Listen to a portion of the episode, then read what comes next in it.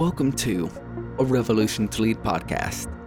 We bring you daily wisdom and inspiration from the revolution, filled with the greatest minds and talents of all time.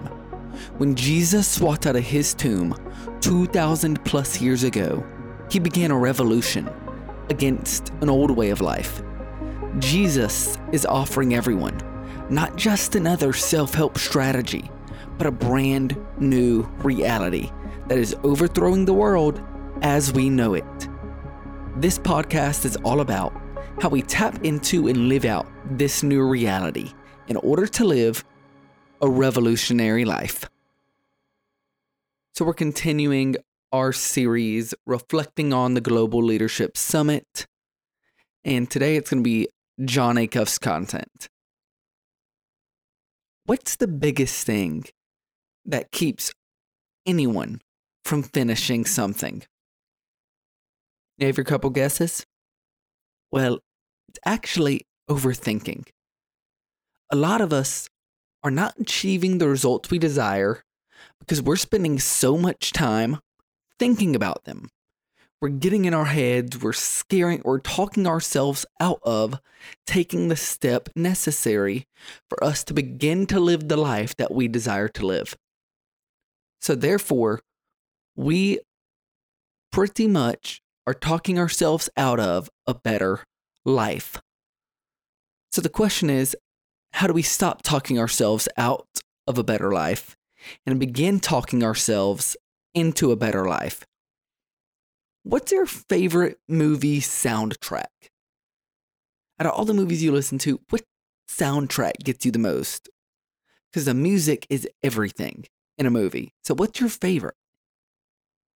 Well, just like that soundtrack that you just thought of for a movie that created the soul of the movie, you have a soundtrack for your life, and it's your thoughts. Your thoughts are is what creates the soul, creates the just that intangible thing that you don't really notice until a couple times into the movie rewatching it and then you realize, wow, this soundtrack is good. You might feel that on the first, but you don't really know the impact of it until you begin to focus on it watching a movie. And it's the same thing with our thoughts. We don't think they have a large impact because, you know, they're just there floating around. However, it is the engine to our lives. So if you want to change your life, you need to change your thoughts. So, how do we identify the soundtrack that we have in our life? How do now that we know we have one, how can we tell what it is and if it's good or bad? Well, the first step is we have to retire broken soundtracks. So, first, I want you to do this think about a goal, your big goal, like huge goal, your dreams, what's the first thing that comes to mind? Is it negative things about yourself of why you can't do it? Is it why you can't do that right now? Why you can't accomplish that? Or is it positive? And all of us have broken soundtracks in our life. All of us have negativity in our minds. It's a lifelong process of getting that out. So, what we have to work on every day is first retiring broken soundtracks. So, the negativity that tries to stay hidden in the background, we must retire those soundtracks and root them out. The second thing is to identify our soundtrack is now we have to find the soundtrack that's going to play with our life and get us to where we need to go and where we desire to go. So, therefore, first, as we're trying to change our thoughts and we're trying to pick out good and bad, this is the filter we need to use. Is it true? Does it pull us back or push us forward? And is it kind? So that's how you continually do this process. So, first, we all know it's negative. But then, as we're starting to change our life, there's some questionable ones in there that's going to take some reps. It's going to take some time to get used to.